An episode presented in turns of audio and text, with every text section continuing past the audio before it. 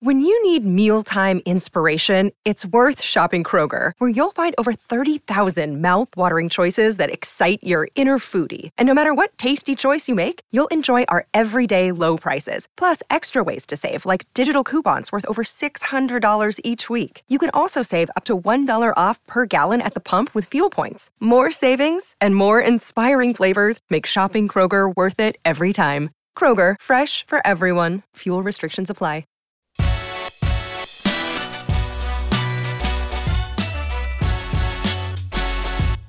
Coffee and Cream on Hail Varsity Radio with Andrew Rogers and Damon Benning. Top of the hour here on Coffee and Cream on ESPN Radio. We are live from the club at Indian Creek for the Pinnacle Bank Championship. And I know this comes as a complete surprise to everybody, but I had al- I have already gotten told to lower my voice uh, when when golfers are in the vicinity. Um, I, I I can't the believe problem is we can't tell when golfers are in the vicinity. I can't believe that they actually had to tell me that because I am such a low, soft speaking individual. yeah, I mean, generally we really have to tell you, like, hey, Andrew, talk Like, into the raise- mic. raise like, up, You got to project right? your voice a little bit. You know, I it's- know it's It's, it's the one thing you really struggle with. To it's, it's, it's pretty nuts. Uh, I'll do my best to uh, make sure that I come back to reality. Yeah. and, and lower Yeah, my voice. Bring it down. You know. Yeah. Which I get. I mean, really, I'll be completely honest. Like, if when I'm golfing, I hate when people are talking in my backswing or this, that, and the other. We are in a difficult spot, though, We where we are positioned because it's 17 that we actually got the, um, I, I believe one of our um, course volunteers came over and said the caddy like threw up his hands or whatever. And I get it. Like, I really do. But uh, what we're looking at here is a big black wall and the stands are above us. So we can't even look to the The right. Only thing And- I can and see. see is black wall, sky, and folding chairs. That's all I got. Michael's, Michael's here, by the way. Thank you, Shaner. We appreciate you. So, uh, yeah, that's just the pickle that we are in over at Mm-hmm. the Pinnacle Bank Championship. Let's talk to Michael Bruntz, senior writer for Husker 24 7 at Michael Bruntz on Twitter. He joins the show now. Brunsy, good morning. How's it going? Oh, I just got yelled at for being too loud on a golf course. Can you believe it? Uh, hey, they got to deal with it, right? I mean, people people move tell. around. It, it's part of the part of the deal. You're not uh, you're not playing pub links anymore, guys. uh, Brunsy, uh, lots to get to today. Um, you know, you had uh, wrote a nice piece on the single digit numbers, and we started with that to open the show. And, you know, I think they were all predictable. Uh, at least the majority of them. You had the the Jeff Sims get a number, Billy Kemp. Um, I'm missing Luke one. Reimer Well, Luke Reimer was the one I was going to end with and Isaac Gifford. and Isaac Gifford. Isaac Gifford was one that he was highly talked about throughout this fall camp, this offseason. Luke Reimer was kind of, uh, you know, a question mark. Like, as much as he was an impact player last season, it was a situation of, okay, you saw him go to Media Day, but still people weren't overly convinced that you could. You could see him as one of the guys, the guys on this team that, you know, the, the guys on the team look at him as, hey, one in, one in the top 10%. Was he a surprise to you? Were there any surprises to you with the single digit first release? Uh, what are your thoughts there? Uh, not really. I mean, of the four that would surprise me most, maybe Gifford. I guess. I mean, I, I guess I've always kind of been a little bit higher on Luke Reimer and what he is as a player. I have too. Maybe, and and I, I think that that wasn't a surprise to me. The fact that he went to Big Ten Media Days wasn't really a surprise to me. I mean, I, I, I don't think it's a stretch to say he's he's Nebraska's best defensive player. And I think, you know, really what that's not really a surprise. I would also say too that the guy that you know Gifford has been talked about a lot in the last you know week or so, and I think he's going to be really important leadership wise. But I, I think you know he was a little bit more. He he maybe would have been like a second vote guy for me. Um, you know, kind of thinking about it. So I, I, I don't know. I mean, I, I I'll be curious to see what the next round looks like because there's a lot of options, and, and what we still don't know is how the heck you, you handle linemen at this point. Like as an offensive lineman, like if he gets voted, I mean, how, how does that work? So we'll see. Bruntz, that was, you know, you led right into my next question there. Uh, Coach Rhule said there's going to be multiple kind of rounds of voting by the players throughout fall camp here. Is there some guys that you look at and say, you know, I think they could be up next uh, in line for those single digit numbers? And is there anyone on either side of the line regardless of maybe how they handle it. And I don't know if you want a offensive lineman wearing number three or anything, but you know, regardless of how they handle it, is there anybody on either of the lines that you think uh, might be worthy of inclusion in the next round of voting? Oh, I think Ty Robinson. Um, you know, i think so too. Wow, I mean, you are plucking thoughts out of my head. yeah, I, I mean, I, does he take a single-digit number? Does he stick with the 99? I don't know. Um, Maybe he just know, goes to nine. On, based on how Matt Rhule's talked about him in recent weeks, is Tommi Hill that kind of guy?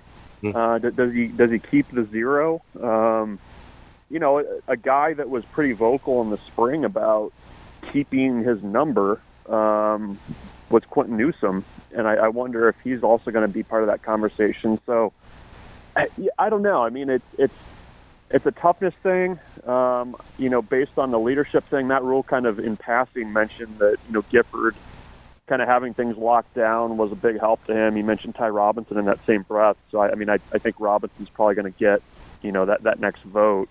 Um, that that would seem the most obvious to me um, of the guys that weren't announced. But um, yeah, there, there's a there's a few guys, and it, I, I, we, we haven't gotten any clarification from Rhule on this, and I don't think that they're going to do it. But I mean, you could, I guess, you could potentially double up numbers, right, with an offensive and a defensive guy, mm-hmm. um, if if that's you know needed. But I, I don't think they're going to go that direction. All right, Brunty, I'm being mindful of the guys on the green now, so you're going to get my uh, my golf announcer voice for this next question. Um, oh, I could like I it. could I convince you Brian Buschini deserves a single digit? Um, yes, but uh, yes, I, you you could convince me. Um, I, does he want one? I mean, because he he switched to 18, which you know there was a lot of you know meaning for him with the Brook Berringer con- connections there. Mm-hmm. Mm-hmm. But yeah, I mean, who was it, Matt Rhule or somebody this spring said that Buschini was like the toughest punter they'd ever worked with. As Coach um, Rhule.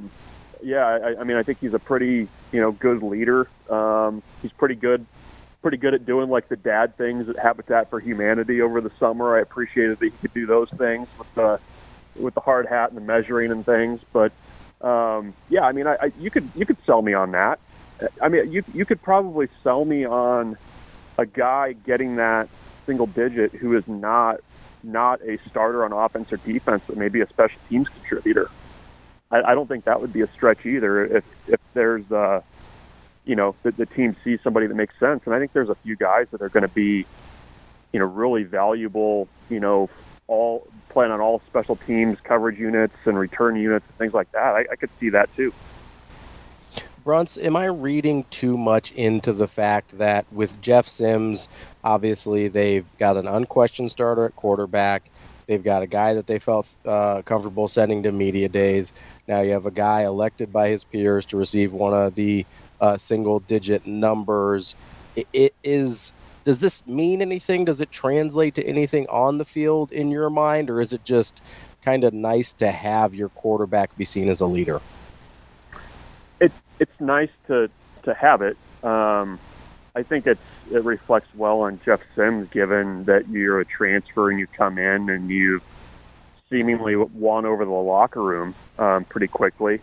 I mean, I you, you talk to Jeff Sims, and he's not a huge rah rah guy from what um, you know we've been able to tell. But you know, I, I, I think you know the fact that he's kind of come in quickly and, and not tried to steamroll everybody and, and be that alpha quarterback leader, I think has probably done him pretty well. Um, so you know, I, I, I think that helps you. Maybe you know if you're in a tight spot, maybe guys are more willing to play harder for him or something like that during the season. I, I don't, it's you know kind of hard to quantify the value in that, but um, you know I, I have been impressed with how quickly teammates have really kind of focused on him as a leader, and I don't get the sense that it's just like you know they're just talking out of the side of their mouth. I mean, I, I think it, he, he really has done a pretty good job of, of being that guy, and I think you know too when you have you don't have the competition in the fall Um, you're able to kind of coalesce around the guy in the summer, and he's running all the passing stuff. And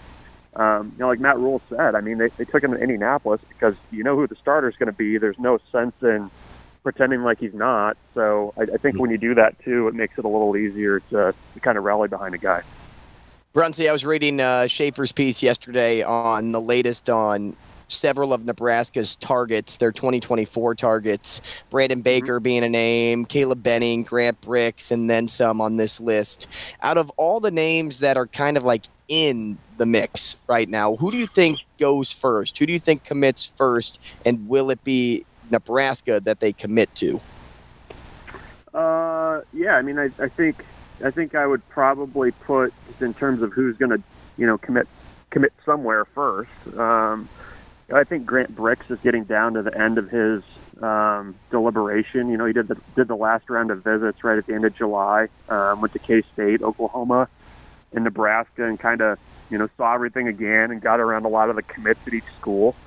And you know, I, I think he kind of has his focus last group. You know, with, with you know Caleb, I think he's you know going through the process still. Um, we'll see if there's an official visit to Nebraska. I don't know if that's going to necess- be necessary, but um, you know, every timeline he's said is that he's going to take it into the season. I think Baker's the same way. I mean, for for Baker, you know, this is like a franchise type left tackle, and you know he's taking his time. Um, you know, no school is going to run out of spots and, and ice him out or anything like that. So mm-hmm. I think that one probably goes the longest. But you know, of those three, I mean, I think Nebraska's in a good spot for for Caleb Benning. I think they're in a good spot for Grant Brix. I mean, I think again, you know, we've we've kind of talked about how good Danny Kaelin's been as a peer recruiter. I think that's really stood out to, to Grant Brix. Um, you know, Schaefer went up and saw him yesterday, actually, uh, at, at one of his fall practices, and you know, I, he likes Matt Rhule. He likes uh, a lot of the um, commits in Nebraska's class, and has kind of gotten to know him pretty well. And you know, he's not that far from Lincoln. I mean, it, it's it's not the hometown team, but it's not too far either. So I think Nebraska kind of has that going in their favor too. I think for him, it's just a matter of where he feels most comfortable. And you know, I, I think he more than anybody has been pretty deliberate and pretty, you know, tight-lipped about his process and kind of where he's leaning. But I think Nebraska's in a good spot based on, uh, you know, what what Schaefer said coming out of that visit yesterday.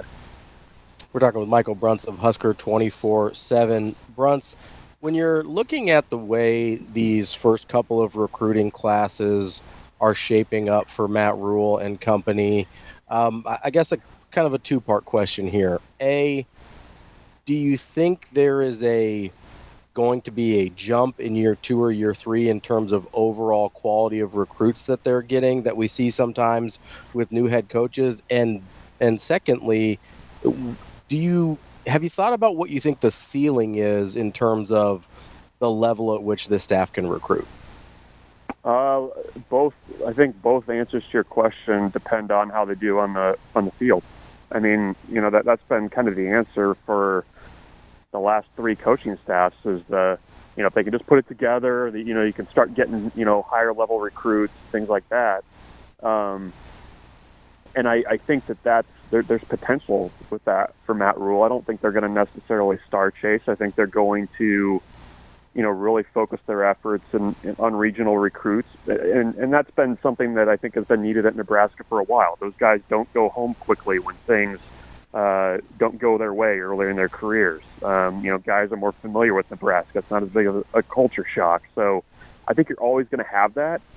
Um, and and you know with the staff too, I, I think they're always going to you know look for the the Rex Guthries and the Callan Bartas and the guys that show up at their camps and broad jump 10-5 and run four fours. Like th- th- that's always going to be a piece of it. I think you know what what maybe helps them and and you know was probably the case in, in the 25 class going forward is now they're finally caught up. I mean, you have to understand that when you're recruiting kids, it's not just a one year thing. I mean, now with the way things have sped up, you've got to be on kids, you know, when they're sophomores um, for some of the the bigger name guys and, and the, the higher rated guys and, and, and, you know, sometimes even earlier than that. So this staff can build relationships and, and with the value of time and, and being able to kind of figure out where they're going to go in terms of, you know offering kids and building relationships and stuff, I think I think you will see a little bit, uh, you know, a, a few more of those kind of higher rated guys. But it's not like this class is lacking for that either. I mean, I, I think there's still, um, you know, some room for, for Danny Kaelin to rise in the rankings. I mean, you're just talking about potentially getting a guy like Grant Brix, who's a top 150 player. Um, mm-hmm. Carter Nelson, you know, same thing. I mean, he's a top 100 player. So th- they're already getting those guys. Um, and and I, I think with the, the addition of more time, you'll see more of those guys, you know, mentioning Nebraska more frequently, and especially if they can get it done on the field this fall too and show some progress. Hey, Brunsey, you know, I'm thinking about um, conference realignment again today and how it affects uh, every sport but football. And you're a big baseball guy. And not that Nebraska is going to have a huge issue with it outside of maybe like playing in um, a multitude of weather conditions. But this is the Midwest. We play in a multitude of weather conditions all the time, every season. Uh, but in regards to recruiting um, and choosing a school for those up and coming for a sport like baseball. Um, do you find it with a big change like this that we're seeing that local kids may choose local over going across the country for every variable in the book with like you know your your parents being able to see you play you know a, a less uh, demanding travel schedule things like that how do you think recruiting is going to uh, uh, be affected by this big shift and realignment? Yeah, it, it's an interesting conversation. I mean, baseball is a little unique too because it, it's not a full scholarship sport. So, you know, you, there, there's a lot of things kind of money wise you have to factor that kind of relate to, to each individual recruitment too. I mean, if a you know guy's getting a three quarter scholarship versus you know something less than that, that's a significant decision they have to make. Um, you know, in terms of how Nebraska operates, I mean, with, with the way this staff is comprised right now, you know, they're heavy on local, regional, like, you know, not not even the 500 mile radius, but even closer in than that. And they're going to be huge in Texas. I mean, that, that's just, you know, with Rob Childress, with Lance Harvell, both being Texas guys, Will Bolt being a Texas guy. I mean, that that's going to be the, the bread and butter for Nebraska. Um, you know, I, I am eager to kind of see how, as it relates to the Big Ten, how you kind of make this conference work as a baseball conference because, you know, you've got Oregon has dumped a ton of money in, into baseball. Washington is, is good at baseball. Um, USC finally, after 20 years, seems like they're turning a little bit of a corner. Um, which that's probably one of the more underreported stories. I feel like is what the heck happened to USC the last two decades. Um, and, and UCLA, uh, you know, obviously always there too.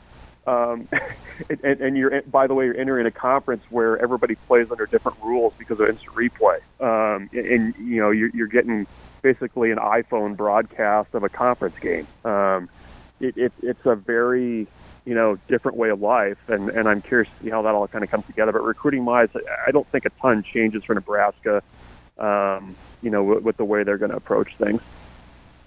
Bruntz, I'm I'm curious. You know, you mentioned kind of some of the factors with the Big Ten. Does does bringing in those teams make the Big Ten up their game, or is it still going to be like, hey, if you want to care about baseball, you're kind of on your own?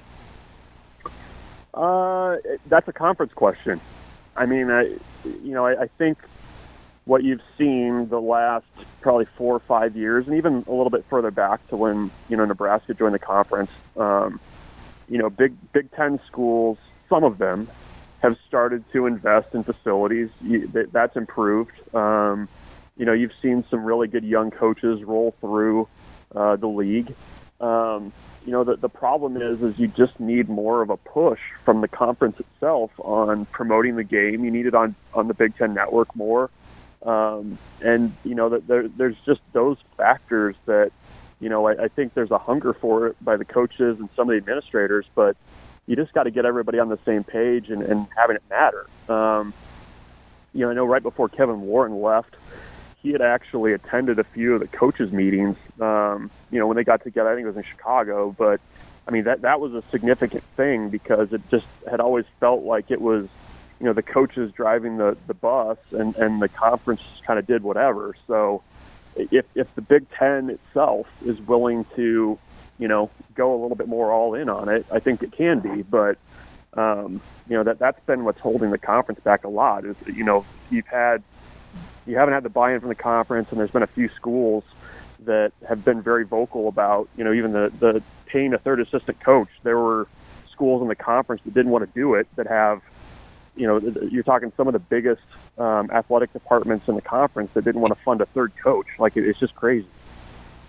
You know, Brunsey, I'm, I'm actually happy you brought up the name Kevin Warren. Now I feel like I'm just bouncing around all over the place because you say something and it just it just sparks a new thought in my head. But if do you remember when everybody used to give Kevin Warren so much heat for how he handled things as the commissioner of the conference, and now I'm starting to look at what the Pac-12 did and has been doing, and uh, well, let's just say lack thereof of, of, all that stuff. Who do you think did a better job at the end of the day in like a, a fan's mind? Like if a Big Ten fan was deciding, would it be Kevin Warren or would it be the Pac-12?